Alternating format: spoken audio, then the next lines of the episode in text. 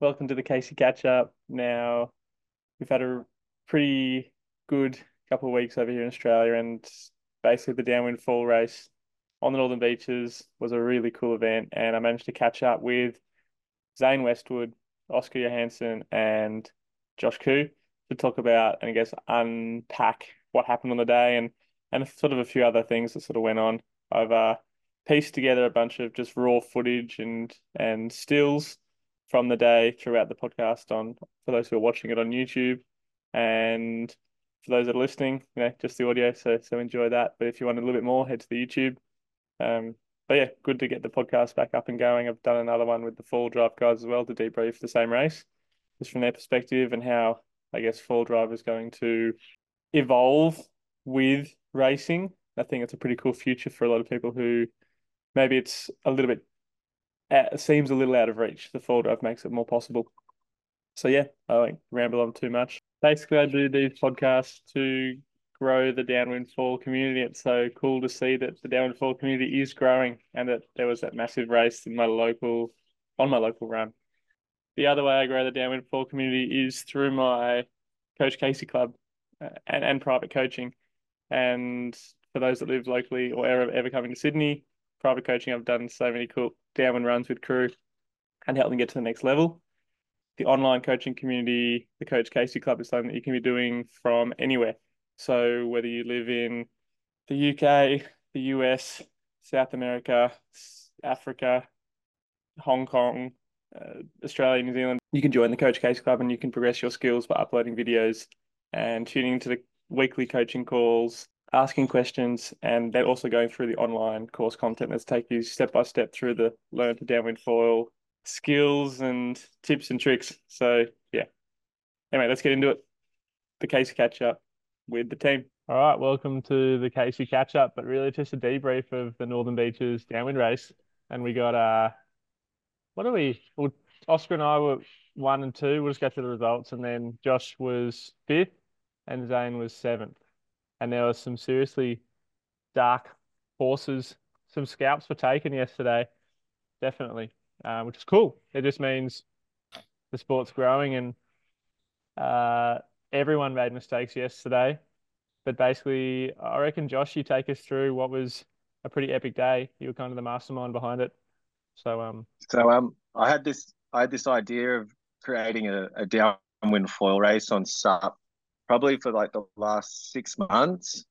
And um, we've had a lot of obstacles and hurdles in front of us to to get us here today. Um, we don't really have insurance or council approval or any of the legalities to make this official. So I kind of just pulled the trigger and went, fuck it, let's just do it because if we wait any longer, it, it's just not going to happen. We're just we're going to fall behind because I think you know, maybe in Hawaii, I don't know if they're just got easier systems to set things up or if they're doing it kind of um, bootleg as well. But I think I think it's important for us Aussies to have races that we can compete in to, you know, be competing in a in a world world stage type thing.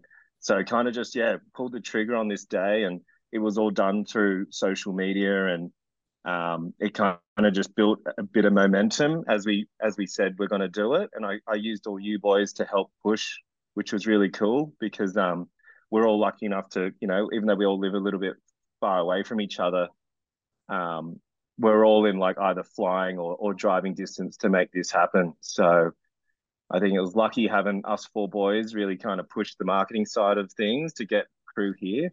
And also where the race was held um, in Jimmy's local spot, there's definitely a huge contingent of people who are really getting the hang of the the sup downwind. So I wanted to base it there because there was already a core group of people doing it, and I think um, when one or two people sound like when Zane said he'll definitely come down and, and Oskar would come up, I think other people kind of put in their minds that yeah, I'll fly down, I'll drive up from here. So we had people from Adelaide, from Sunshine Coast, from Byron, we even had Paul Cooper from Hawaii come over, which was really rad, and and the boys from Foil Drive in Adelaide. So um, it was just cool. Like it was really cool how everyone just pulled together to make this this first event really special.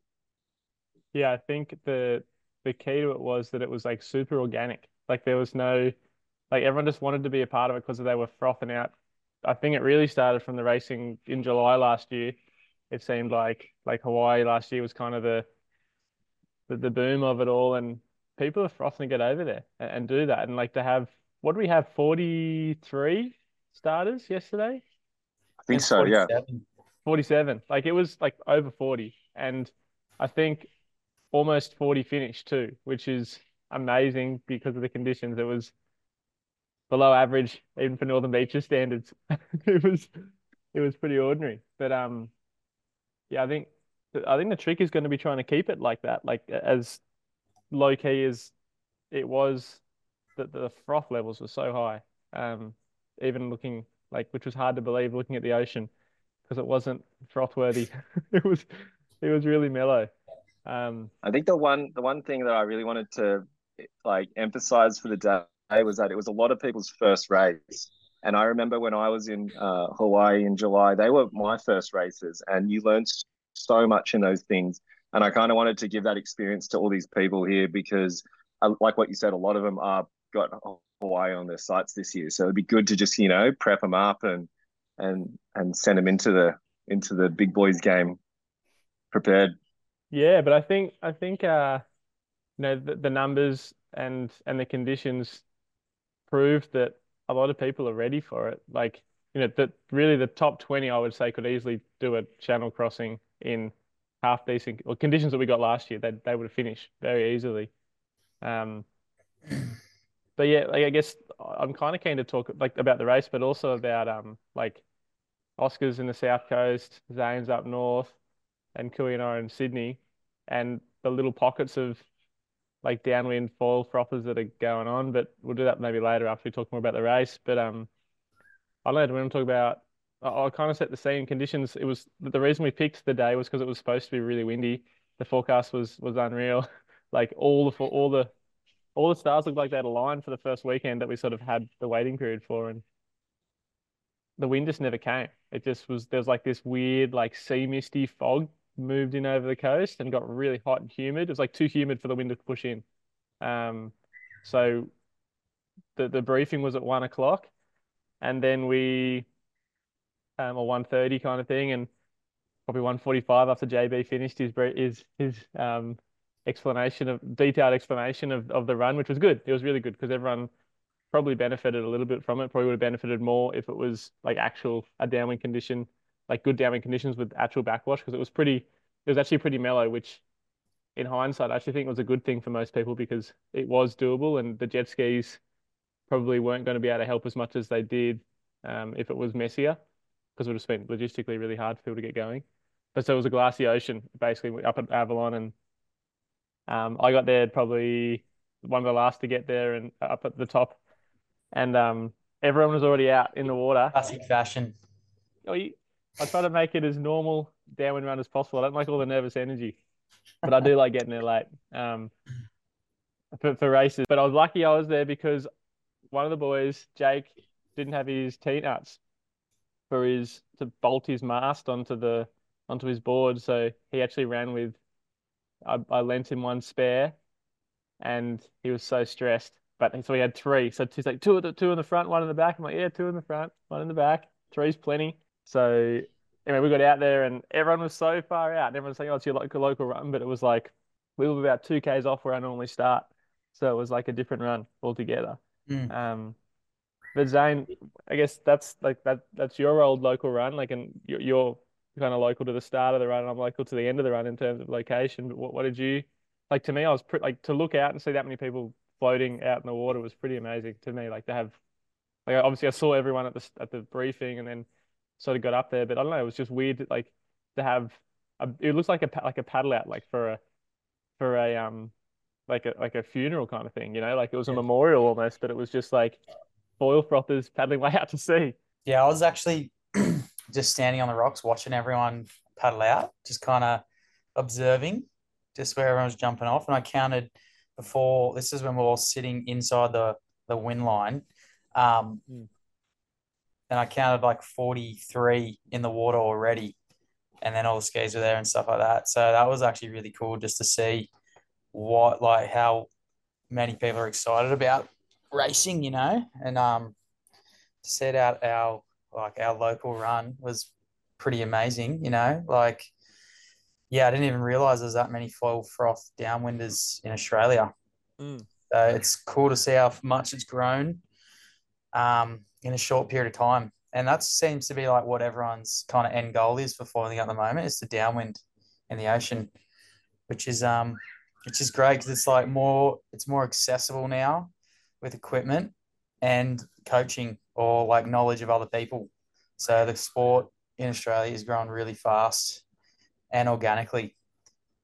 Um, yeah, but for me, That's so true though. And I was- I think yeah. you touch more on that, like the, the equipment, and then like just you know one per like to, to, to me, like even like Zane, you and I probably two or three years ago were probably the only ones doing it on the Northern Beaches like consistently.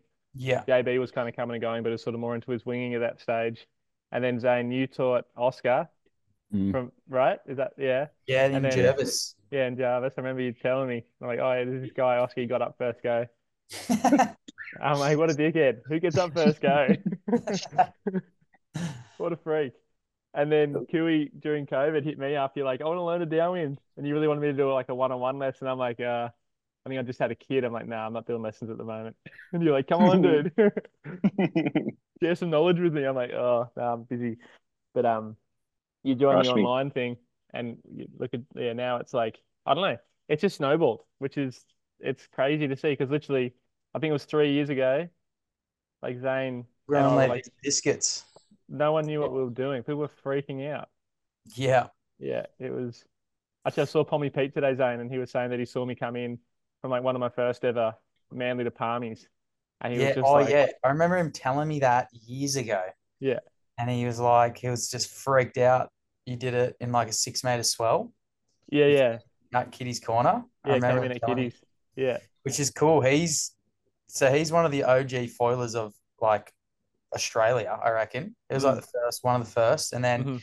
He's kind of he fell off for a bit and got into mountain biking, but now he's back on foiling, frothing on downwinding again. Oh, So- he, he's just paddling. Like he's just Yeah. he goes out every day just for a paddle if there's no waves. He doesn't even care if he doesn't catch a wave. He's just like working on his paddle technique, Yeah. working his. and he'll he'll pick it up. He's one of those guys that will pick it up real Yeah. fast and won't And he stop was- till he actually gets it. he was talking about hours spent, not time, like not calendar time. He's like, because people always ask how long does it take to learn to downwind or whatever it is.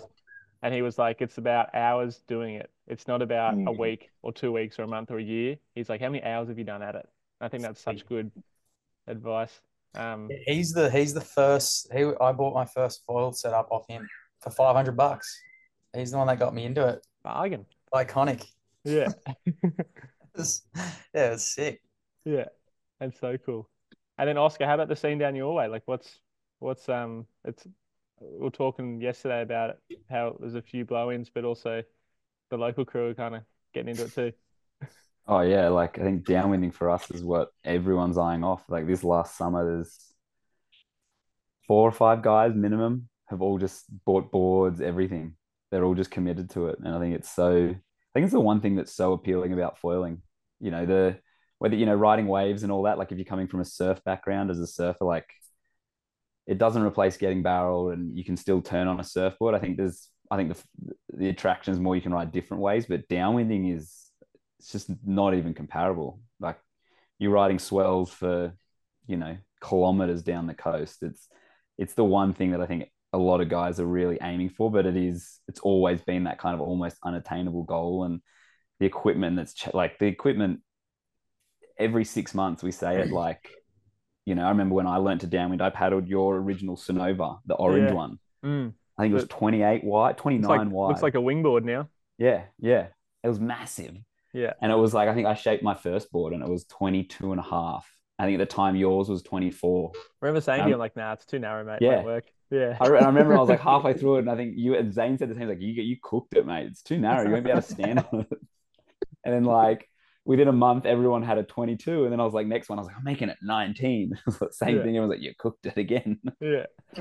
but it's, you know, now it's like, you can go as narrow as your, whatever your offset is in your stance. And it like, you know, everyone's like the gear. Actually, it was interesting to see all the boards. Like everyone had all their gear laid out on the grass, and there was there wasn't just like one brand of boards. It was so many different boards, guys, handmade boards, so many different foil brands. Like everyone's really come, I think, as a brands as well, just come to the table with developing the gear. Like it's not like one brand's just leading the charge. Like all the brands are kind of really facilitating this. It's not just one. So Well, that's the thing. Like two years, even probably two and a half, three years ago, like Downwind. I remember I was chatting to Sunova, like my, like my board sponsor, and I said we should make these these Downwind foil boards like production. The ones I Marcus and I are using. They're like, nah, no one's gonna, no one's doing it. Like, why would we make a production thing? No one's into it.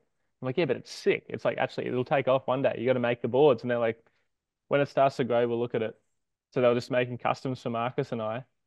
And then there was the, the the wide ones that you were using, Oskar, and I think Zane, you had one as well originally. And um, it was like maybe it was two years ago or two and a half years ago. All of a sudden it clicked, and like brands started doing. I'm not sure who the first brand that really jumped on it, but like downwind foiling was like the the cool thing, and it's just kind of I don't know, it's just snowballed big time. It's crazy to see. yeah, I think like for Armstrong, we worked on the first one two years ago. Mhm. And it was that like they approached me and said, Oh, we can make you a downwind board, but we're never going to put it into production. Like, what's the point? And the thing that clicked was they like, you know, I think I can't even remember. Someone tried it, whether it was Army or someone. They're like, dude, this is sick for winging. Like, it Mm. was it was more about, and that's like, you know, downwind boards are realistically, if you're just looking at downwind foilers, like it's the one percent less, half percent, quarter percent of the market. So if you've got something that works, and it's got to cross over a little bit, so it works for downwind, but it's also good for light wind winging. And I think that's the downwind board has totally redefined boards in foiling, like in general. Like you're looking now at wing boards, like the Sultan wing, the what you guys have with um Sunova, the wing board. Yeah, Same thing, you're kind of yeah. starting to bring that narrow outline, a little bit longer rail line into wing boards, and everyone's like, it's so much better. So it's it's not just been in even prone boards. Prone boards have gone narrower and straighter outlines. Like everything's benefited from the development with downwind boards. So And I reckon we got to give credit to Dave Kalama. Like yeah, I really think he was the one that really put it into production. I was just thinking about then, but like we're getting a bit off track from the race, but it's all about the race in some way. But like I remember, I remember doing a walk with my wife, and there was a LA Foil Club like chat, and Dave Kalama was coming on to talk about the Barracuda, and it was just released, and they wouldn't give any dimensions away, and everyone's like, "Man, it's so it's so long and skinny," and um, that must it must have been, I guess, 2021 or 2022, so you know, three years ago, and I reckon he's the one that really, you know, got things rolling in terms of like production boards downwind specific production boards. And then yeah, like you said, other brands saw the the the benefit of it for winging and you know, like Bennett's and all the guys are paddling in on their big boards and um yeah, it's it's it's awesome. It's it's cool because it's it's it's giving uh what what we think is the pinnacle of foiling. I think a lot of people do as well. Like they see like us riding like wind chops, like how's that possible? How do you go for so long? It's like the longest wave essentially and untapped. Like there's no um there's no crowds out there. Like Mm, we we paddled out with 47 people plus skis, and I went out with a GoPro, and I got no footage of anyone. You know, like maybe a little bit of Oskar at one point when we crossed over, but like it was, I was kind of bummed because Karen was like commentating as I went, and I'm like, uh, um, You're just doing tutorials, I reckon. this is what not to do. These nerds. But, but like Josh, you did the same thing. You took a GoPro out and you're like, I didn't film anything. Like I was not really like I was nowhere near anyone. Everyone took different lines, which is Yeah. Plus, the conditions didn't allow it, you know? No, fully. it was like We I just- was so couldn't even- redlining. Yeah. I was so, so redlining the whole time. I didn't even want to pull out my GoPro to, to film because I was just like I wanted to be. I was full concentration the whole time, not Mm. to come down and not to make one mistake because that one mistake could cost you so many minutes to get back up again going. So What like six Um, six places, something like that, seven places, Zane. Got me, didn't it? Yeah, I was, trying, I was trying to hunt you down, mate. you were coming. Was You were coming. out. The adrenaline wore off and I cooked myself. Do we want to, why don't we bring it back to the race? Because I think probably people just want to tune into this if they're listening. But um, Yeah, talk about the start. Talk about Yeah. just talk about the actual race. All right, so I, I, so I remember Oskar, you and James got up first. You were to the left of me, like 50 meters, Oskar. Yeah, I was probably the like- furthest out. Yeah, You guys were heaps further in. yeah, we were in because we didn't paddle any further out. Maui to We Molokai, didn't want to- yeah, yeah, scarred we- Oskar. Mate, Yeah. I'm I'm always the first Um, out now, mate. Long Yeah. first out, furthest one out in the bump. I didn't even see you at the briefing. You're already at Avalon. yeah, and you, you, Oskar, I saw you get up first, and then James and I. My JB first reckons couple he was one of the first, actually. Who was? Maybe he was on foil before I he was JB. watching me paddle. Yeah, Yeah, he was right. up so quick. yeah. I think JB Um, was first. I just had I got the on drone top, really. footage. We'll look back But at um, yeah, and then I actually paddled up and fell off, just rusty, and then got up, and then within five seconds I was up, and then you and Oskar, James and Oskar, are you know you were together. You're like literally touching foil tips. We're holding like, hands. Yeah, Really, we were chatting. It was We good. were- We yeah. had a Yeah. tow session the day before, so we were just chatting about that a little. How about that wave we got? Yeah, how the legs feeling? yeah, um, yeah. I was I don't know. I think I got up 15 seconds behind you guys, maybe 20. So I was like 150 meters, A and good then I gap. was a good yeah, it was a gap. you gapped Mm. us quick. Mm. And then we kind of evened out a bit. I caught Oskar at Newport. And then I was um How did you catch him? What? How did you do I, that? I reckon Oskar's foil was just smaller. That's all it was. And he was working harder at the at the time. I, I as soon as I was with Jimmy, I think we we were just kind of going back and forth on bumps, and Yeah, I Yeah. took a couple in, and then you You two took a went couple out, in. and then Yeah. we were You just took sort a of like right hander and you Mm. you were gliding for that was Yeah. the longest glide I saw all day. You were like hundred meters. And then I was just like, that's what I want to be doing. yeah, that that bombing off South Ave. I got Yeah. one of them. Always. Honestly, Yeah. But Magic. usually you can usually you can use the reverb off South Ave, but there was just none because there was no no wind drop at all. There's it just a felt it off um Bilgola. I actually felt a puff of wind in the face. yeah. Well, there was a south swell coming straight into us, so Yeah, yeah. but um yeah, to what I, I was I don't know when when did you pass me, Oskar? It was probably halfway down Narrabeen. yeah.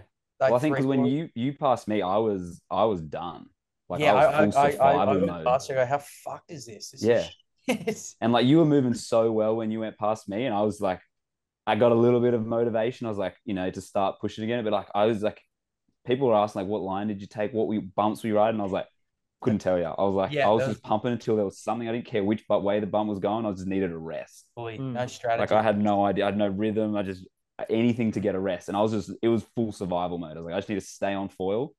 And you moved past moving so well, like, and I was just like, oh, that's it, that's done. And you're like, you were making ground, moving so Yeah, I was well. running on adrenaline, I reckon, most of the race. And then towards when I, so I turned back and I was, I don't know, 200 meters in front of you, maybe. Mm. I turned and I was like, oh, I can actually come off foil here and jump in the water because I'm so hot. Like my palms are sweating.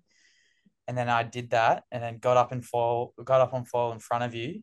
And then that really gassed me. That, that was like, that was hectic. Like I pretty much flat water started that. In and then a couple minutes later, I just I was cooked. Just Yeah. hit, hit a wall. And um Can you Yeah. tell us um where that was, and then how many people passed you when you were down? so that happened just probably a K and a half south of that yellow buoy off Narrabeen. Inside or outside it? Inside. I was well inside of it. Also, And then JB, I just saw three dudes wide, like 500 meters left of me, and I knew it was JB because he always does that line Mm. and Kisser. And they were cruising because I'm big foils. They were the old boys, the old boys love the outside line. Yeah. And hindsight always is a good thing. But to be honest, if I had a bigger foil like a 120 or a 150, it would have been a different story. Like we were just work, we just kind of matched each other's foils, all of us. So we were just working so hard. Mm. And you don't want to have that fear of not having a foil that can keep up. So plus the conditions didn't deliver. So We all were trusting the forecast. Like That's you it. look at the forecast, and it was saying like gusts, like 25 knots, and it was. I didn't think I saw anything close to that, like half that even. Nah, Yeah, yeah. But what can you do? That's just nature. yeah. Um, so I guess the learning learning curve for me is to actually bring another foil down, not just bring one. Oh, you didn't have a choice anyway. Well, so I don't, I don't think no you've said it yet. I don't even, I don't even think you've said it yet. So n- name all your foils. Uh yeah, I was on the one HA one ten X with a um seventy five mast and um a twenty carb tail. Ouch. Mm, That would hurt. yeah. Oskar. I was on the downwind performance 685 with Ouch. 86 and a half mast. Oh, Um, 86 would did Yeah, I you always that downwind on that, huh? Yeah, I just do everything. It's just the one mast. I Have you use. I just tried a know the seventy length. five yet? Once or twice. Dude, you'd move Like, we- so fast on We it. always hunted real like the we tended to just do runs in big conditions at home, Yeah. And you're just breaching with the small ones. So I was like, if you want to stay on foil, it's just easier to ride a long one. I just got so used to the length. Dane and I Um, used to run 82s or 85s, like go for, and then when I was on Yeah. Axis, I was using 82 all the time, and then Mm. I 75 is all I use now, even for prone. Yeah. I was saying that on the Even for Toad app. prone, really. Yeah. I still use an eighty five for prone. Yeah. It- Yeah. It's too shallow. Where, like the reef spots, there's no sandbanks at the moment at home, so it's Yeah, all right. the reef spots. I just scratch my foils up otherwise, so I'm just like, ah, get used to it. Mm. Yeah. Um, but I was on the 770R with a 120 R tail, the same tail I used on Molokai, and 75 mast, medium fuse. So it was smaller than what I used for Molokai, but Molokai was way windier. The sprint, though, Yeah, I- I was figured we could do it because it was only short. Yeah, I went similar. I went 770, um, 75 mast, medium fuse, and um, what was the tail you gave me? One Was it three one three five. five? Yeah, the one bigger. Yeah, Lucky. and I Wish was I had that. um, yeah, but I was like, that's the first time I've ever ridden that tail. I was used to the surf tails, so Mm. I think it was good with the glide once I trusted the glide, but I feel like I was so close to the stall speed the whole time, and it was like the first run to kind of feel that out. Where I didn't stall, I made it in one shot, but um, I think when I started to trust the glide just that little bit more and more, I was able to have that one second more break to kind of regain my breath again. Instead of at the start, I was probably over pumping it, not Mm. trusting the glide. But um, towards the end, it just I was running out of gas. I had to trust the glide more, and it allowed me to do that. So it was good. Yeah. What? So I didn't. What tail are you using, Oskar? Uh, 140. Just the it's probably it's a little it's their kind of high aspect tail, but not not like a race tail, not like the one you guys have. Are are you guys all sort of running like pretty small tails for downwind, like going fast, like as small as you can get away with, kind of thing? Yeah. 140 is the when they- biggest I use, and real flat, like take all the lift out of it. Yeah, yeah, I'm I'm shimming it. I don't even know. Is it negative?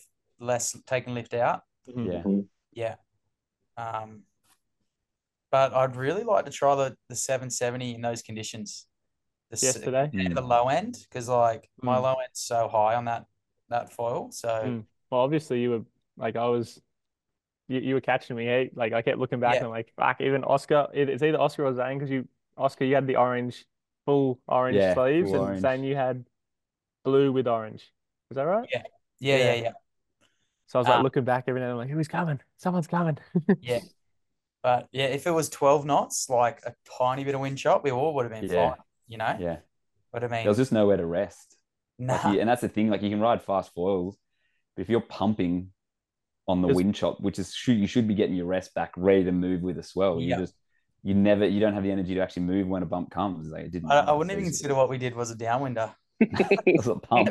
Was. I actually said I reckon it was better. It was a beach runner. Like there was swell going in, that was the only thing you could ride. I couldn't ride the wind chop. I was It's chatting slow. to chatting to JB after, and I've done the 20 beaches the last two years, and the conditions have actually been a lot better than what it was Right. yesterday. It's Like, so good.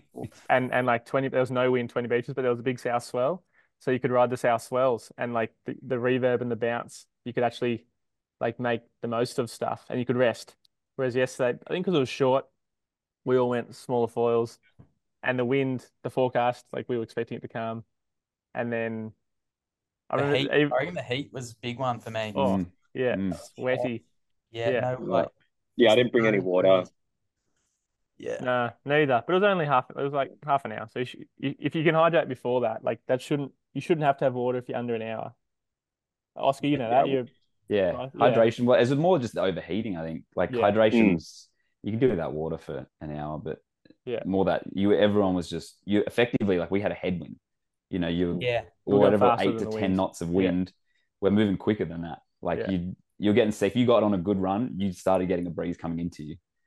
So yeah. Where did you guys find was the best part? none of it. Yeah. Is it I like, didn't find No, no, I spot got at the all. start.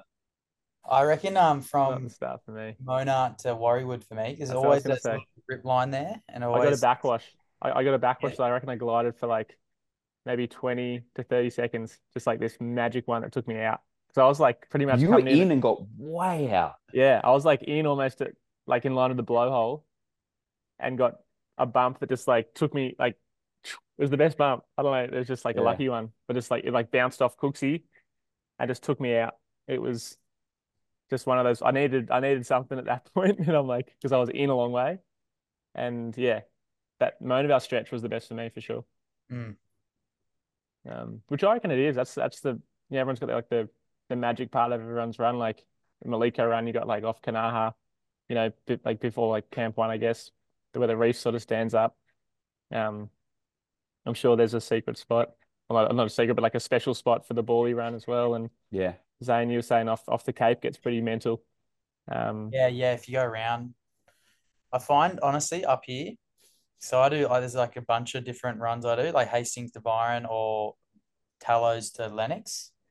Always around Broken, with the those head that that those three those three sister rocks there. That's where it gets good always. Mhm. Yeah, both there's a lot of- directions. I haven't done it in a southerly. Yeah, okay. Southerly's not that. I don't think it's that good of an angle. It's kind of more onshore. We'll find out this week. Yeah, yeah. I'll be definitely doing it. Mm. Um, but uh, Josh, how was the race from your perspective? So I had a shocking start. Um, I was riding my 8.4 Amos Bullet. Um, the reason why I chose that was purely because it's just that's my race board. Like I usually ride the 7.5 Bullet because you know there's no rush to get up. But um, you know I've been practicing race starts on my just normal like fun runs. Like you know I'll just be sitting on my board and then you know practice getting up and just taking whatever bump comes first, like even if it's not a bump, but trying to force it. And it's been working really well. But I think definitely the nerves got me on the day. And also in the previous race that we did, that 20 beaches one that you were talking about, had an absolute shocking start. Stood up on my board and wobbled off, stood up on my body and wobbled off. And I think in the race yesterday, um, I did it four times before I even got got paddling forward. Um, so I had definitely a shocking start. I had everyone go past me, but then once I got up, I, I, I like when to answer your question before. I think that my, my best bit was probably my first two Ks because I actually took a lot of energy going right. So I was actually, uh, even though I was pumping, I was kind of going with the energy source a bit. And then when I got to, you know, past the first point or whatever, I then realized, shit, I got to cut left now. And then that's when the pain just started because there was nothing to there was nothing to traverse across. Like we were just pumping left. There was no glides going left. You'd pump left, and then whenever you seen a right coming, then you'd go right for a bit. It was literally just like a a zigzag technique of just going straight down the coast. There was no. I, that's why, like, I was amazed by all those guys who went so wide. But like, I guess they were all on bigger gear, so they were able to tap into the energy source that was so little. Versus we were, our foils only allowed us to go with the energy, like the proper swell source that was going into the beach. I actually So, found um, because Oskar, you know, you said you started at like a fair bit further out. I found I was going quicker, cutting out towards you than you were going straight, if that makes Mm. sense. So like you were here and I was inside, and I actually felt like I got was like cutting. It's like the lefts. There was a little angle you could use, and it was like, but I was worried that the there were the I was actually to me it was the opposite, Josh. I found the rights had were gutless. the rights I was going too fast for, and the lefts I was actually like getting speed from.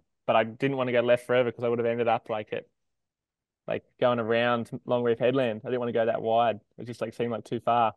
Obviously, if you look at Right. my, my track, it wouldn't have made sense me saying that. But so I was going right a lot, but only because I was trying to take the rights when they were good. Because to me, the a good right was like getting me in enough so then I could go faster going back out, which I don't Yeah, know. right. That's what I felt.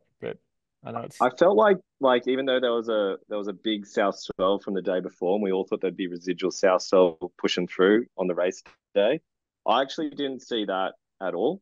I just felt that the energy source that was predominantly pushing felt like it was super east, like pushing just Mm. straight into the beach. I Mm. didn't feel like there was anything pushing us towards the finish line. Um, so yeah, so that's the reason why pretty much I just got around every point because I felt like when I was trying to have a break and glide for a few seconds, I was riding swell pretty much pretty close into the beach, and then I'd just have to. It was pretty much like a shore runner. You'd you'd ride a wave into the beach, and then you'd pump back out over three waves, and then catch the next one back into the beach. And yeah, it was a pump. It was a pump fest. And I I like throughout the whole run, just mentally was just like trying to have little things to be like, okay, I I've ticked off that, like I've got around that point, or I seen someone ahead of me and I just overtook them, and I was like, it was just like little landmarks. And then in my head, I was like, okay, when I get to Narrabeen, which is the last beach before the finish line, I was like, usually it's always standing up there, um, like it's more troughed out, and I'll be able to rest. And then I got to Narrabeen, and it part. just wasn't. There was still nothing. it was still nothing. And then, but you know, the, the thing that actually, the last goal that made that literally gave me like a, a bit more gas in the tank was when I overtook you, Zane. Because like I literally, I literally You were seen right you, next like, to me on as your well. board. I was, and like I didn't even have anything smart to say to you because I was just like literally like panting like a dog. And I, I could have so easily turned on the GoPro and filmed it. Would have been fucking hilarious. But I, I just like I think trying I think I just went You go, sorry. I think I literally went. I think I literally went past you, and like you know, I was probably ten meters away from you, and I just went like, "Mate, this is fucked." and then I just see, I seen you try to do like a paddle up just as I was going past, and I think you like you were disconnecting your board but stalling out, Yeah. and then it Like looked like you gassed meters. yourself. oh, dude, I seen you were just persevering, just like I could just hear the board slapping and like not doing anything, and then stalling out. And I think I got really lucky. Like as I passed you, it was like a, a moment where I actually got a good a bit of a glide. So I kind of did like a bit of like a stand tall and just kind of looked at him, just Didn't to kind of like that. you know r- rub it in. You had the blinkers on, eh? Zane didn't want to look yeah, at you. yeah. And then I actually like as I got past him and I knew I covered a bit of distance, I kept looking back a few times because I was like, if he gets up now, he could probably catch me. And um, I looked back a few times and seen he. I think you tried another paddle up, didn't you? yeah. And then Was- you said the seaweed got you or something. Sheet glass there as well. How many paddle ups did it take you? Fuck, I don't even know. Fuck, that's Takes like We were in a shit spot there. We were so Oh. close to the Yeah. beach. We were in the Were you off- spot. Were you off like little little Narra or like Northy We were, we were Nah, was inside. I middle of the beach pretty Zane much. Was in that. or Southie? Yeah. Yeah. Zane Good. was just inside that yellow buoy, and I remember I was inside him. So I was like, "Fuck!" Probably could have thrown a stone on the sand nearly. Yeah. Oh, that's not a good The line. line was was Yeah. a sharp line back to brown water. That that actually hurt, but I think the adrenaline got me there because that was purely not downwinding from that stage. That was cutting Nah. nearly upwind to get to the finish line. But the Mm. thing is, I actually seen those um the boys JB and Kita super wide, and like I just had memories of kind of M2M where all the guys that went really wide into the ch- channel when they were able to come in at the end, they all came fanging in because that's like the way that the energy's moving versus like taking that shortcut line where it's like more of a straight line in a GPS style way. Um, we just had nothing to run with. We were pretty much just pumping our way to get there. But I was I surprised myself because when we did actually come in at the end, when I thought they would be running in with everything, I thought they would absolutely smash me, but I actually caught them. And And that's Um, that's that was what well, I thought. Like just- the, the right handers, like cutting in, yes, they didn't feel fast. And especially at the Mm. end, JB reckoned there was a bit of a rip running out, which it always does at the end there, especially when there's a bit of a south swell, it will sort of surge there. But like the rights didn't feel quick, whereas the like if you were inside and cutting out, it felt like I was going like to me it felt like I was going quicker and watching people come in, it looks like everyone on the inside had the like cutting left was faster. Um, which I don't know.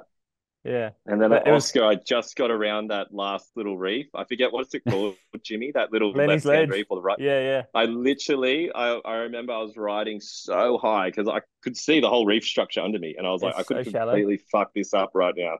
Yeah. And then I just got over it, and then literally it came to JB that was coming in from the right. And what I did instead of kind of keep pumping straight because I was getting tired, I kind of peeled back to try and wait for a trough. And then that's when JB got in front of me. And I was like, fuck, I just lost it to JB.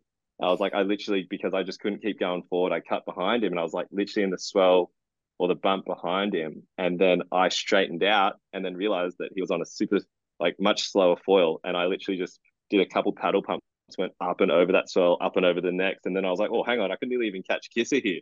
And mm. then I like raced into the shore and did like try to do a kick flip with my board and threw my paddle.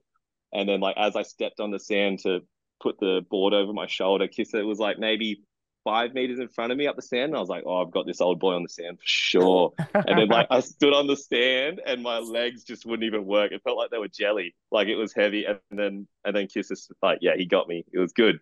It was yeah. really good. Yeah, JB was, was carrying a big bit of seaweed at the end too. He said he, I guess, was going extra extra slow because of that. But um, it was it was pretty fun. It, that third place was, I know, fourth place was crazy tight. That was that was cool to watch you guys come in. It was mm. nothing in it really, um, and the beach run always makes it entertaining. Um, yeah. Oskar, when did you pass Zane? Same spot. Like I was right Zane behind him. Moved. Yeah. I, was just, I was actually turned the other way, facing north. Should have paddled back to your car. I was just checking the ways at Northie. Because oh. I saw him come down at first and I didn't see the splash. I just assumed he was still on foil and then all of a sudden he was paddling and I was like, I was like, oh, I just assumed he hit weed. I was like, oh, I probably hit weed and just cleared it trying to get back no, that was again. a tactic come down because I, yeah. I was just I was actually redlining and I like I was nauseous from how gassed I was. Yeah. when I saw you down then, I think when I, when you got back up the first time, I was like, oh, he's still a little. I was like, I'm too gassed to, to go for it. But then when you came down the second time, I think that was when I caught you, and that gave me a good motivation. Like I was yeah. not in a good sorts at that stage, and I was like, I was just every headland was a goal. You were just like, just get to the next one, just get to the next oh, one. I didn't, you just kept. I didn't have that strategy. Nah. Was it was just... like I was from when Jimmy left me. It was pretty much from then was like conservation. It's like just get Wasn't to the Newport end. Reef. Yeah, mate, that was when I started to like the start of the race.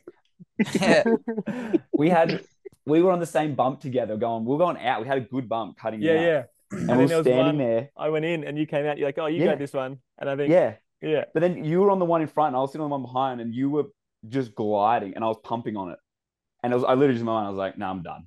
And I think we even said it. You're like, which four did you ride? And I was like, yeah, the little one. You're like, oh, I was I like, took a bigger one. I was like, fuck off. I almost took the 680. Oh, um, it was, yeah, it would have been a disaster.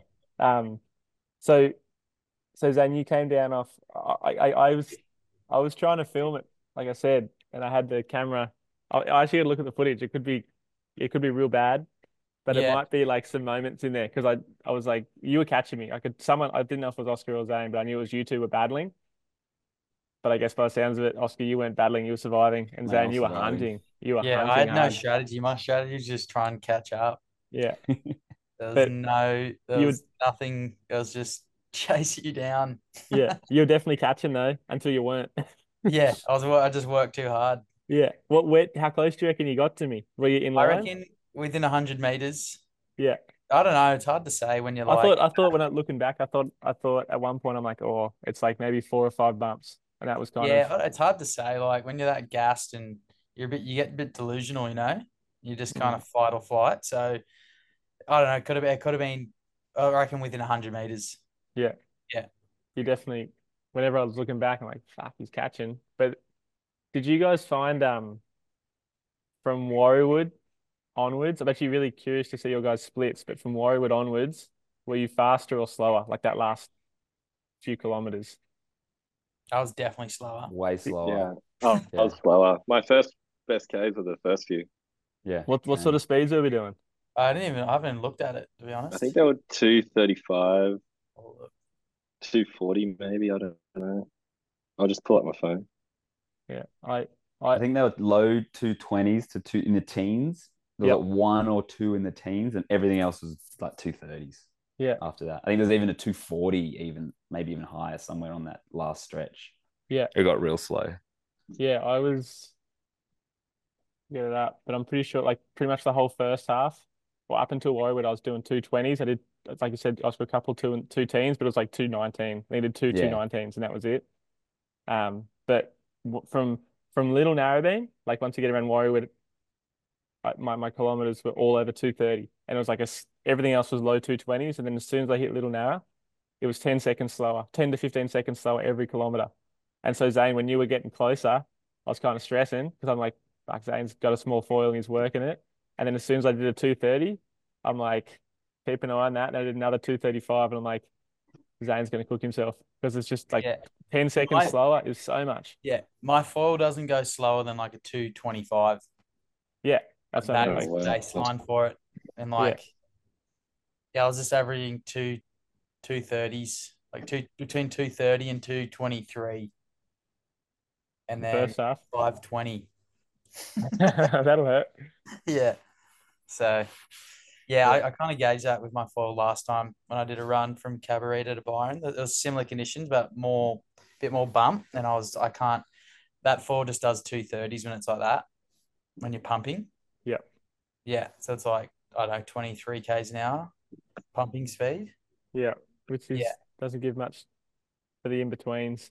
Yeah. And then um If you, oh, yeah, okay. no, you go you go Cooey. I was just going to say, if if you boys were to do it all again today and with the same conditions, what would you choose? Zane? I'd ride my 120. Yeah. Yeah. And Yeah, so I what guess- what sort of speeds like does that It, it, it probably, for like splits, it equivalent to like 240s, I reckon. And that's enough for me to like sustain a long, like a long period of time pumping, like uh, that run we did from Bondi to Wollongong. It's sim like that. The start was similar like that. Mm. And I did like a two hours of that, you know? Yeah. But um, yeah, the 110 just doesn't cut it in that light condition, that light of condition. Uh Cooey? I would have rode the the size up from it, 860 for sure. Yeah. I reckon I would have rode 860 and maybe a smaller tail. Yep. Or the same tail. Like it's just I I definitely need more foil. Yeah. Like I I- I reckon I would have enjoyed that run if if you if you had the right foil on. But like I guess Sure. yeah. What about you, Oskar? Yeah, same one size up, the One- 755. Yeah. Same as M2O. Yeah. Yeah, I would have I would have used the same, but I'm not sure I would have gone quicker. Like Hmm. because there's that balance of like a smaller foil, like you said, Zane, it doesn't allow you to go slower, which I Yeah. found if if I went the 860, I think towards the end I probably would have been doing like 240s, like so a little bit slower, like maybe five ten seconds slower. Because so I kind of I, I was I don't think I would have changed much. I feel like that translates though to like more glide time. So that's what we're kind of Mm. going for, is just more time resting. Yeah. Um, who do you reckon had the who do you reckon was matched the most for the con like best for the conditions? Do you reckon it was JB or Kisser? I reckon Alex Tibby, we haven't spoke, spoken Yeah. about him, but he was Yeah. on the, Mm. he was on the 935, 930. Armstrong 930, 930. Armstrong. Yeah. Oh, I thought he was on Axis, he said. He Nah, cooked it at that's what he said. Yeah, He's I on the Axis 930. Mm. Um, no, he's on the that's Armstrong the new- 930. That's the new downwind one, is it?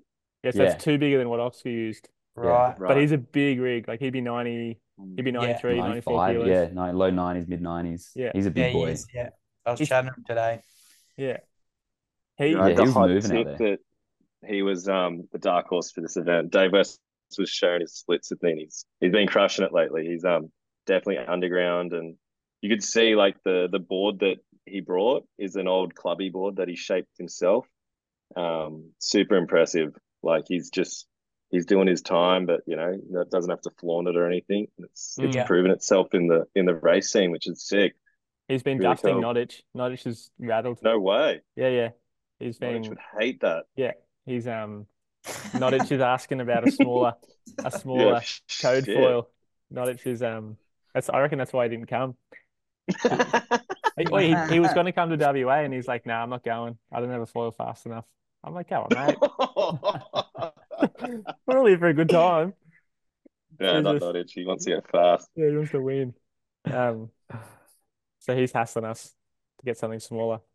Um, What's the smallest foils you guys do? at the eight? moment, 720 production. We got a couple, couple on the way, not Yeah. too far off. Chinese New Year slowed things down a little bit. There's a few things coming soon. Yeah, cool. Um, but uh, it'll be it'll be Nodder should be happier. I'm not sure he'll he'll ever be he'll ever he'll ever be like he, he always wants something fun. He's he's like he's light, but he's not. And I was chatting to Ben about it the other day. Um, he's little, but he's not as small as Marcus. But he feels like he's getting a lot of lift. They can't hold it down. So maybe it's you know sometimes people's stances I think you know prevent yeah. certain things. Is he Mate. riding the same boards?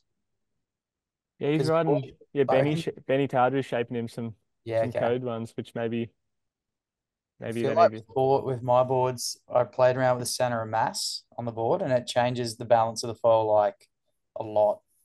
It completely changes that lift, center of lift. Yeah. Yeah. yeah. I would JB will tell you all about that. Get him going. Yeah. Um, in a good way. Like he, I've, I've talked to him a bit about it, and there's definitely like two. Like, you know, you talk about like when I talk about like paddling up, you start in one spot, and for me, I've got to shift my weight back once I get Yeah. to a certain speed. Me too. I- And I think um, if you can get the like the center of mass of the board right, I think you don't have to change your stance. I keep talking to Marcus about it. Come on, we've got to get bored so we don't have to move our stance. Like, I feel everyone like the longer stance? you go, though, the more you will have to, though, unless Mm. you jam your foil further up. Yeah, well, I know Oskar, you run your foil super far forward. Yeah. Um, do you I move your think feet we- much? Yeah, I don't sh- like my feet are the same position, paddling, foil, everything. I never, never Yeah, move them. interesting. Mhm. And that's where like we there was a period where a lot of the boards were going towards like keeping the the center point, the widest point of the board, bringing it almost right in the middle, like like a canoe, like a lot more tail out the back. Yeah. Um. So then you just you know your stance is dead in the center, like you got the same from your front foot out, back foot to the tail, and your stance, and then you move your mast and get just more about your volume distribution. You know, it's got to paddle equally if you're standing right in the middle, and then the same the weight's got to work. You know, the center of mass, all that and we've always kind of pushed more for that. Um, the compromise is you end up the tail, you get a long tail that touches down a bit when you're paddling up. So it's taken a while to get that tail right. And that's Mm. kind of been our latest getting that dialed. But I see you were on a new board, Oskar. You can tell us about that. yeah, I got it the day before. Yeah. So Kui and I went down, just had a quick paddle. I got two paddle ups on it prior, which it it came up well. Yeah. So it was a Good, good long runway. I saw from the video. Yeah, yeah. It was out front of Alex's house, and Yeah. it was actually terrible water, like heaps of boat weight going past. It was like little, like half quarter foot chops Yeah, kind of coming. to paddle up in. It was yeah. just yeah, sticky and but the board paddled really good. It was an eight two by sixteen and three quarters, ninety eight liters, which I've never ridden anything over ninety liters before. Um, I didn't love the extra volume, which was everyone's been going bigger and bigger volume, but I I found it a little little corky, just just sat up high, and I didn't love that. I didn't feel like I had the control on the board. Just in, you know when you're kind of paddling up, you're a little desperate and you need to move it around a bit. I just felt on top of the water, and it didn't feel like I could. I don't know. I couldn't move it as well as Like a bit boaty. Yeah, a bit boaty. Yeah. I struggled with that on the paddle up a little bit, but then once it was up on foil, I mean, you know, everyone sort of talks about oh, you're going from say you're going from seven to eight foot, but like realistic, especially with the boards how we've got them, you're gaining half a foot out the back, half a foot out the nose. It's not all out the nose. So it doesn't, you know, I was on a seven six prior, so it was only a couple extra nose uh, inches out the front, so didn't feel too bad once I was up, but yeah, just paddled so well. I think you had a little paddle on it, Kui, as well. Said it was Yeah, no, I really enjoyed it. It's um, it definitely because it's a bit less leader than I'm used to. It was sitting a bit lower in the water for me, but um, I got to say it was definitely really stable for how narrow it is. Um, it was really nice to paddle. Yeah, feels like a really good shape. what volume's everyone running? And what's your weight, I guess? Mm, that's the that's the that's the question. Yeah. I, I'm on um Yeah.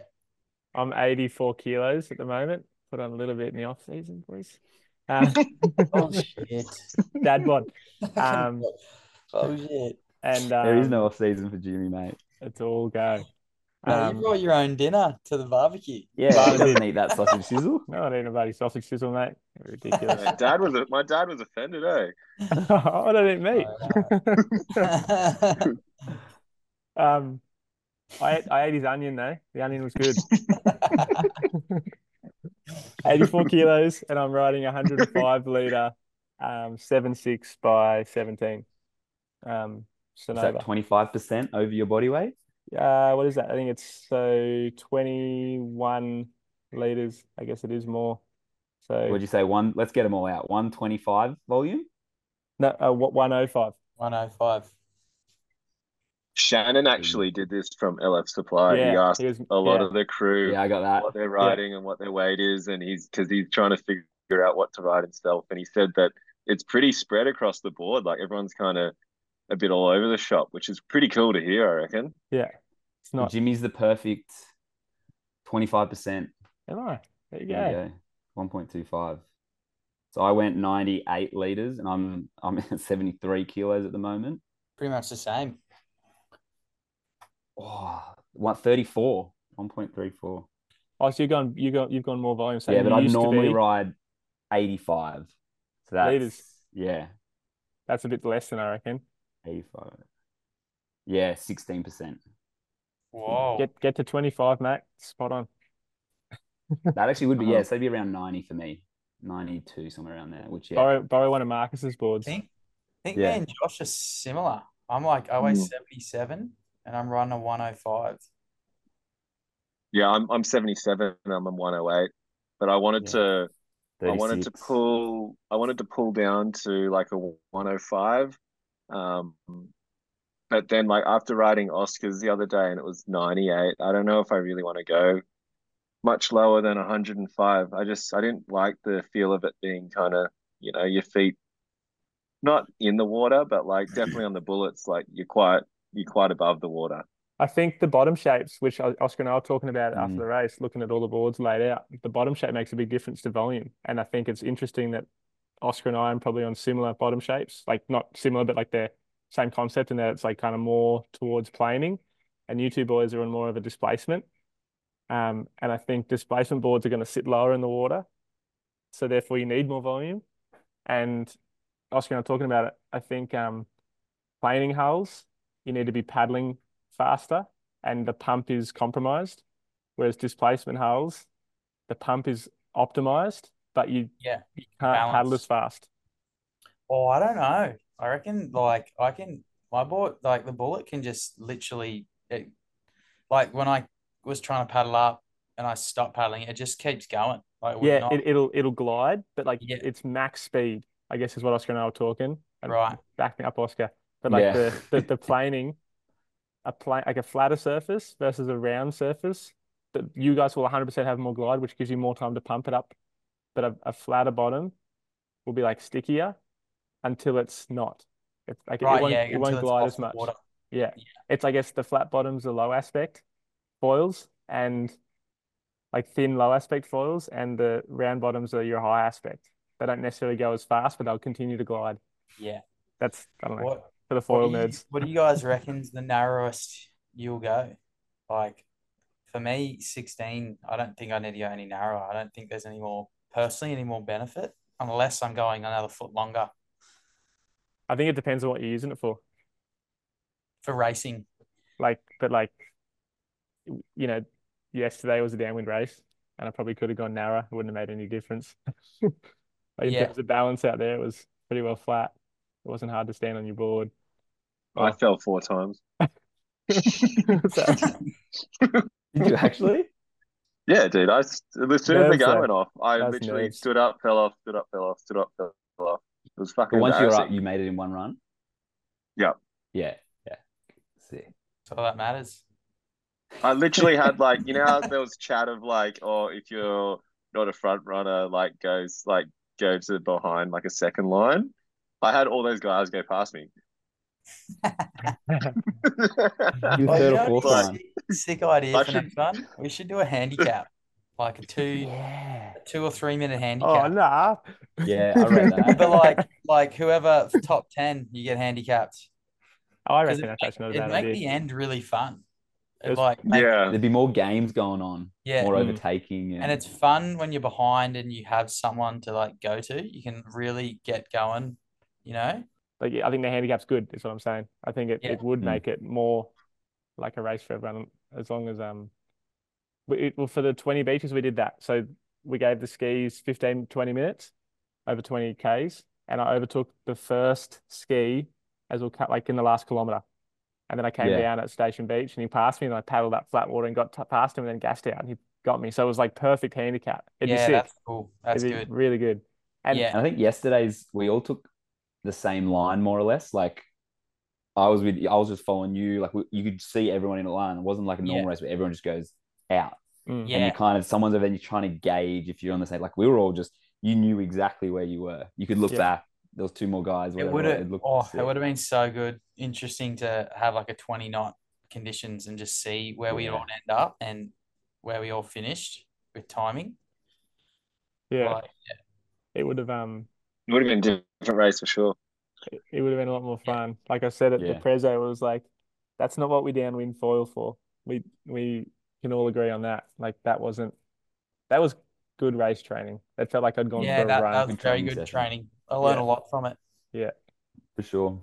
Um, Let's talk wanna- more about Yeah. uh, maybe the other contenders in the race. I reckon it's definitely worth a mention, like kind of the logistics of how we had a few people that might not have been as confident, but kind of in the starting line. Um, yeah, Yeah. like was there was there any failed attempts or was there any um any dangers that people ran into? I- did you see the shark, Oskar? I went, ahead. yeah, I Yeah. saw I Little saw hammer. that one, I think. yeah, little right one. off Newport Reef. Yeah, I was like, Yeah. oop, shark. Kind of, Yeah, kind of flicked me. I don't know if it was the same one, but it was, I had a big splash like a couple meters away from me, and I just didn't even. I was like, whatever. I'm dying here. adrenaline. I'm dying. that thing's not my worry. My heart will kill me before that shark does. Yeah, exactly. Um, blue bottles. A bunch of I got got done. smashed by blue bottles on the starting line. Yeah, I got down on the my back my back leg paddling out. Yeah. Um, uh, I know a few people got done by blueies and had sort of semi-allergic reactions and had to go in, or they continued going and were cooked by the time they got in. Um, there were guys Yeah, on foil boss. drives. I think the foil drive yeah. division could definitely, I think that's a cool thing, and not necessarily foil drive, but any sort of foil assist or like paddle assist, whatever you want to call it. But I think something like the flight, the new amp, or the you see the mantas thing. come out, or even maybe a toe boogie. Like Yeah. That'd be sick. Like, because there are a lot of guys using um the jet ski safety boats as um tow assists, basically, because it was pretty gnarly conditions. And the reason I think the last 15 to 20 people, or probably it must have been like last 15 people finish was because of a jet ski assist. Um, not Sean, not Sean Townsend. He paddled the whole way, or foiled the whole way. Didn't didn't get an assist. Um, Andrew I love the idea of that foil drive. Like honestly, because imagine how many more people would go on it, and how much more of a Mm. race it would be. Because like you know the the crew that a bit worried that they're not going to make it or whatever, that allows them to go in the competition, and then like Paul Cooper, like he came fourth on the foil Mm. drive. Like I think that's so amazing, Mm. and like it, that just creates way more of a competition. Yeah. Yeah, I think um, I th- I was amazed at how many people were like capable of doing that run because it Mm. wasn't like that was up there with some of the hardest, probably the hardest race of like in terms of conditions wise that I've ever done. Like it wasn't there wasn't much assist.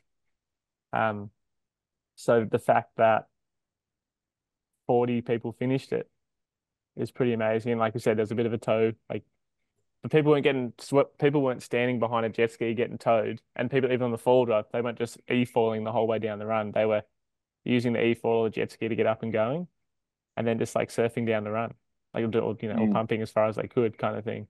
So I was like seriously im impressed basically by everyone's skill set and the fact that 40 people finished that. And there were people, and I know there were like at least another 20 people, 20 Aussie foilers, probably 30 Aussie foilers that could have competed in like the top. They could have finished that run. Wouldn't have had fun, but they could have finished it. Like all the guys in WA, as a few guys in the Goldie, South Oz. Um, Vico, I'm I, I wish Jeff came, Jeff Rowley. Yeah. Yeah, Yeah. I hit him up. Yeah. He just said he's got a bit of family uh, commitments, but yeah, he was hungry. He said he really wants to get involved. He's Yeah. very hungry. Epic. It'd be cool to get a couple in different locations. Maybe we can kind of Come down to mine. We'll have one at mine, one up at Zane's. yeah, Mm. Spread them out. it'd be sick. Let's go to Byron so we can do a holiday. Yeah, Yeah. yeah. I Bally's not bad for a holiday either. Yeah, true. Boys. We Nice. don't have water goes though. But there's no Yeah, you people. don't. We can Yeah. get you can go any for whatever Don't you worry. like. There's no one. There's one. no one out what he goes ever. Only sharks and turtles at the moment. Yeah. I actually Um, hit a turtle the other day. It was heavy. oh, don't tell the Hawaiians that, mate. I told I hit a turtle at a race and I said at the Prezzo that I hit one and everyone's like, you don't say that. Even if you hit it, you don't say it because it's like they're like sacred. Yeah. Mm. Mm. So Mate, I know wingers over there that hit at least one a session. heavy. They, they're just Yeah. Yeah. they're so hard to miss if you get like those runs are so quick and then you don't see them. Yeah. No, especially when you're in at Kanaha where the water's a bit Yeah. milky. Kanaha wingings where it always yeah, that Yeah. seems to be the spot. Yeah. But yeah, I think um that I think the foil assist division is going to open it up to more people. I, I like honestly, I think um Put It- less stress on the jet skis. oh yeah. A lot Yeah. of a couple of mates who were driving the jet skis were like, if I knew that there was going to be tow assist like that, I would have entered. Like I would have done it. Like he goes, I, I was he's like, I was better than half those guys I was towing in. He was Mm. off it, Gilly. Yeah. Yeah. I feel like a good uh, concept could be if we do one up my way, we do like a long distance one, like Mm. 60k, you know, more of an Like endurance 100. race. Yeah, 100. Go long. Dude. Yeah. You can do Tweed to Evans, Tweed to Ballina's 100, I think, or around that. Mhm. And yeah, that would be pretty fun. It'd Tough for insurance. What's, what's insurance? Uh-huh. No, I think um I I text all you guys after the race and said that was sick, and let's sort of gear up towards Hawaii this year. I want to get a Aussie podium, fully Feel it. feel it, feel it. Um, Well, conditions like yesterday, I think we can do pretty well if we get 30 knots. but you know, I honestly think it's a different skill set. Like I honestly reckon Zane, you've probably upskilled heaps in that sort of real windy stuff, and um maybe you've your your light wind games lost Definitely. a little bit. I don't go out now when it's less That's than it. 15 Yeah. knots, you know? Yeah, seriously though. Whereas But like the other day was the first time I started actual like wanting to train a bit more. And I did a run from Cabba to Byron. The first 20k was glassy, but there was wind, like there was residual. And I was like, yeah, this is kind of what I needed just to just to challenge myself and feel the low, like the stall speed of that foil. And then that's what when I came into the race yesterday, I was like, yeah, I've, I've got it with that. And I we, I just didn't we just didn't understand how minimal energy there was running. So it's so it's been so variable here at home lately. Like yeah, been being humid down in Sydney, yeah, yeah, real Yeah. humid. Like the humidity really kills the wind. Yeah. Up north, we're not we haven't had any wind. We've had probably like three nor'easters in six weeks. Mhm. So it's been muggy as. Yeah. Yeah, that haze that was sitting offshore, we got it a couple of downwinders where you'd see that haze. It'd be forecast for 20, 25 knots. If that haze was there every time, you'd be lucky to get 10. And was Yeah. as soon as we were driving the headlands around Bilgola and that, we just looked out and there was that haze. And I, I remember saying it in the car, I was like, we're not getting 10 knots. I was like, there's no chance. Mm, And everyone's like, nah, it's picking up. And I was just like, nah, so muggy. Yeah. I've had a lot of times winging out off like long reef, and that haze has been around, and I'm just like, I'm not getting up, yeah. and I keep trying to get up, and the wind's coming, it's not coming. So many paddle ins because of that haze. Yeah. Wishing I had a paddle, not a wing. Did you guys um like that structure? Do you reckon we can follow suit there, or do, would you like to change things? I know the Hawaii guys have been chatting about, you know, race changes for M2O and stuff, and I'm just keen to see if you like that gentleman's um, sitting start when the buzzer goes off. And I know Paddle Mill like was a bit messy. I feel like it's sweet. It's hard, Mm. I reckon it'd be hard to get the order, you know. It's kind of honesty and five seconds here or there doesn't matter too much. I reckon. Kind of even. I reckon the starts everything You reckon? for sure. If you it- if you Well, don't as get in, like- like, say if it's- front runners, you've mentally fucked it. Yeah, or say if it's like I don't know, someone gets up five seconds before, I don't reckon that's too big of a difference. But if you're like struggling to get up and it takes a minute, yeah, for sure. But you I know, think- like that initial honesty system, I feel like it's fine. I think the I was biggest thing is up. The final one that I paddled up on, I then had Jordan come 90 degrees parallel to me and just paddled straight in front of me. And then I had to stop and then I had to go around him. And then he, he kind of seen what I was doing and he he stopped and sorry, he went kind of went behind me.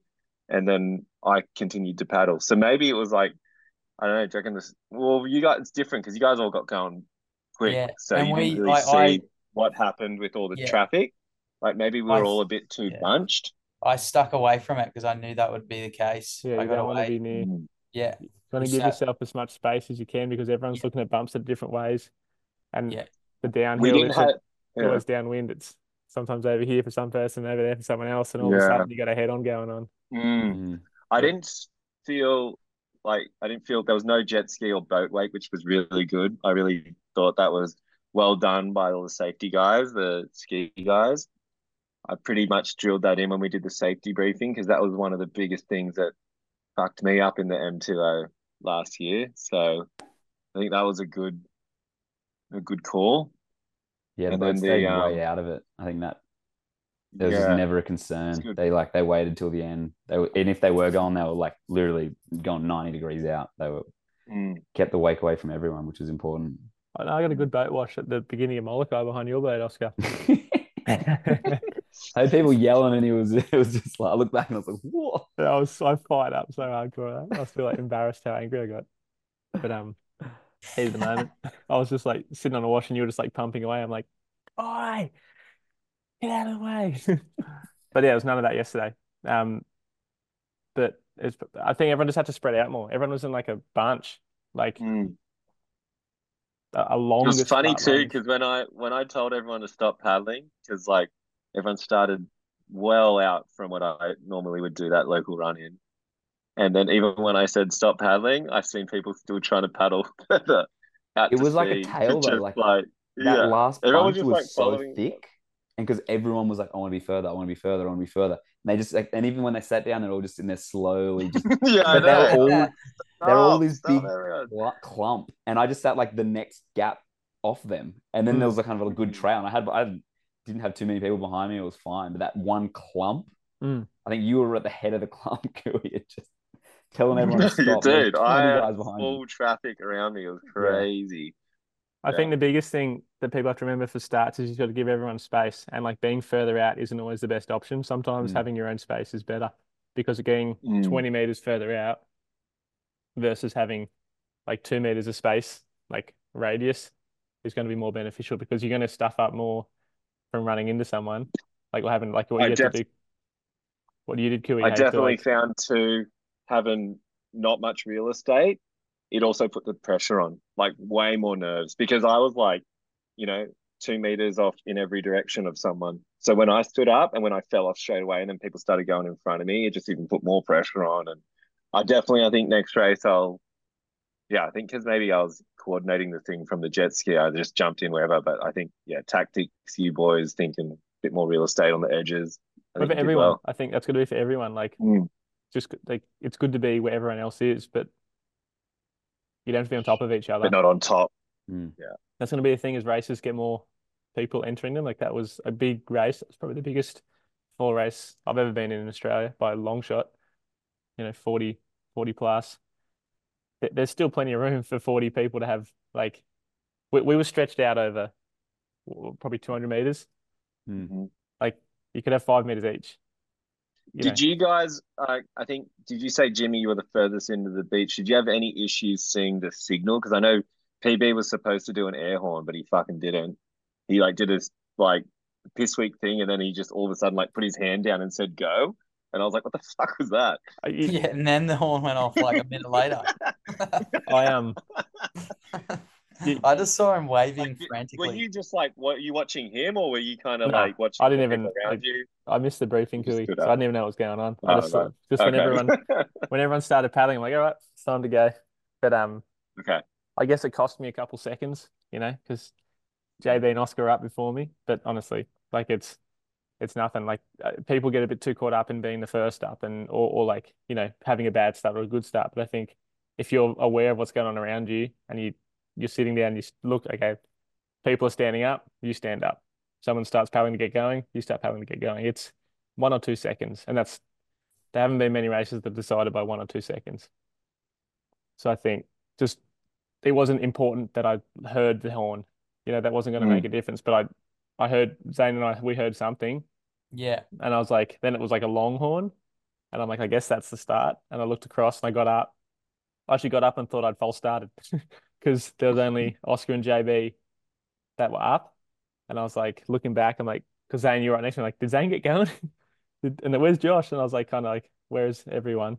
But it was like basically I still had a good start, and it was I had a similar feeling at Molokai, like the horn went, and I was still half expecting them to call it back or something because of a funky start. Like it didn't seem like super clean.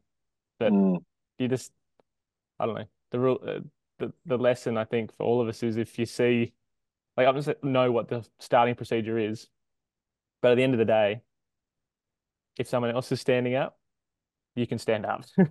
Mm. And you know, if one person like it was at Nottage is I've chat because Nottage I've done a bunch of sup racing. You don't want to be the first person to stand up because you could be like false starting. But if you're the Mm. second, it's fine. You know, you're not gonna and everyone follows. I guess that's how I saw it anyway. It wasn't an issue. You can get too caught up in it, which then you get sort of the nerves get to you. I guess I Mm. guess it's what can happen and yeah. Don't get caught up Sure. in that. What's your thoughts on a southerly run on the Northern Beaches Uh in a We're race doing one tomorrow, mate. for a race? I'm back. yeah, we're doing I'm, one tomorrow, I'm aren't doing a nor'easter, so I'll meet you halfway. Keep going. Um, I think it'd be really cool to do one from Manly, but I think like permit wise, it wouldn't be possible. I think like Long Reef to to Palmy would be the run, Mm. which is it's a pretty good distance. It's like 20 k's. It'd be really good, I think. Yeah, it's just the Bangalley headland. That's the That's the best bit, mate. yeah. It is, but it's also the worst. It depends if you come down or not. Yeah, yeah. It's um, I still think it'd be fine. People, you got to embrace the bump, embrace the mess.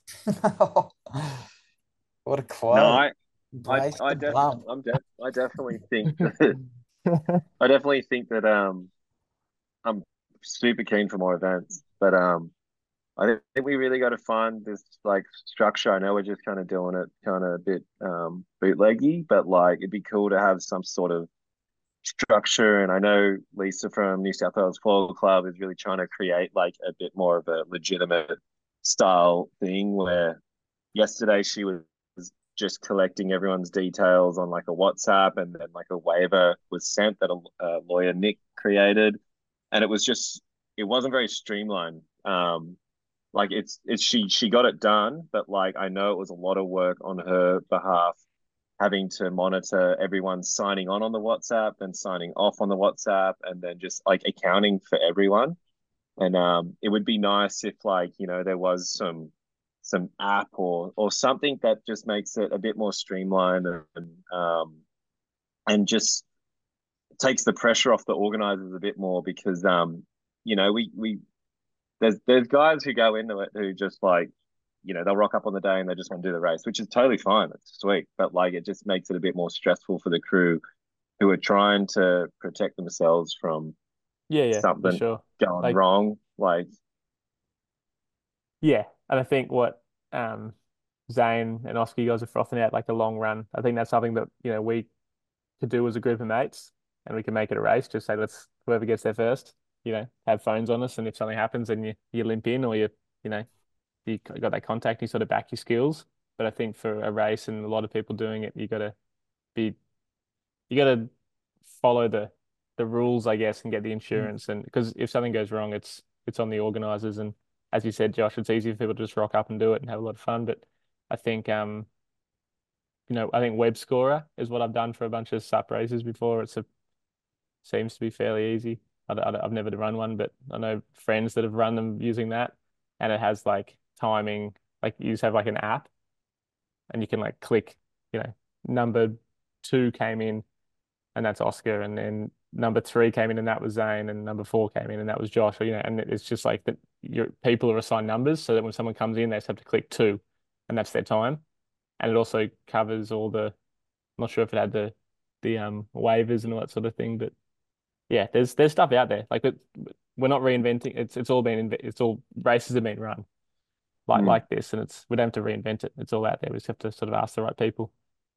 I'm super curious what John Hearn is doing in Hawaii. I know he's doing like um, amazing races in Oahu for everyone, and I'm curious if he's gone the legitimate route or if he's just doing it the way we're doing it and just like spreading it like through social media and just having it at the beach. So it's just it's cool that it's popping off and people want to do it because like the one is there. Everyone wants to do it. Yeah, it's cool, Everyone but it's like it's race. it's not it's not fair on the people that are at risk. I think if Yeah. if there is that risk. Well, that's the one thing that was really shown to me because you know I put my hand up to do it, and then as soon as you know I started crea- creating the flyer and spreading it out, I then had like lawyers hitting me up saying like, "Well, this is amazing, like good on you, but you know if something goes wrong, you're the target. You know if if if a swimmer gets hit by one of your foilers in the race, they want to sue someone, they're going to sue you." And I was just like, "Well, fuck, like." You know, I want to create this fun event, but I also don't want to be sued where I can't afford to pay whatever the cost is. Like, um, yeah, yeah, no, it's it's yeah, something can't we? we'll We're sort able to get insurance though for downwinding through um is it Kiting Australia. They do cover that, don't they? Or they I- don't. I think it's wing. They only do winging. Right. What about the ski paddlers? Do we go into the paddling category? Yeah, Like for you that- with the 20 beaches. well, yeah, I was. Um, I guess it was only one of a couple that did it, but um, I think we had. uh, They wouldn't have allowed us in it if they didn't have insurance. So, I know um. Yeah, the races over in WA.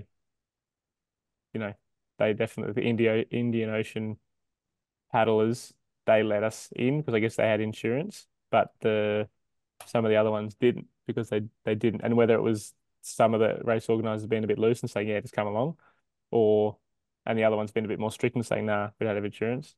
I'm not sure, but you know, I, I think the the beauty of the the weekend that was was that is that um we've shown that there's a, a want or like a people want to be doing it. You know, 40 plus competitors, and I- I'm friends with Dean Gardner who runs 20 beaches and or the and the doctor and all that sort of stuff. And he he's always you know he's always wanted to grow the ocean paddling sort of stuff, but there's only five people entering. It's like, come on, like why would I put my neck out there if you know it's in terms it's just it's a numbers game for for event organizers. You know that works off if there's 200 surf ski paddlers and there's two foilers and the foilers could be first or last. You know, in terms of safety boats, it's going to be really bad. And I think the biggest thing I took out of yesterday was if you have jet skis that are specifically for foilers, then it can be done safely, and there aren't like many people, you know, left out there.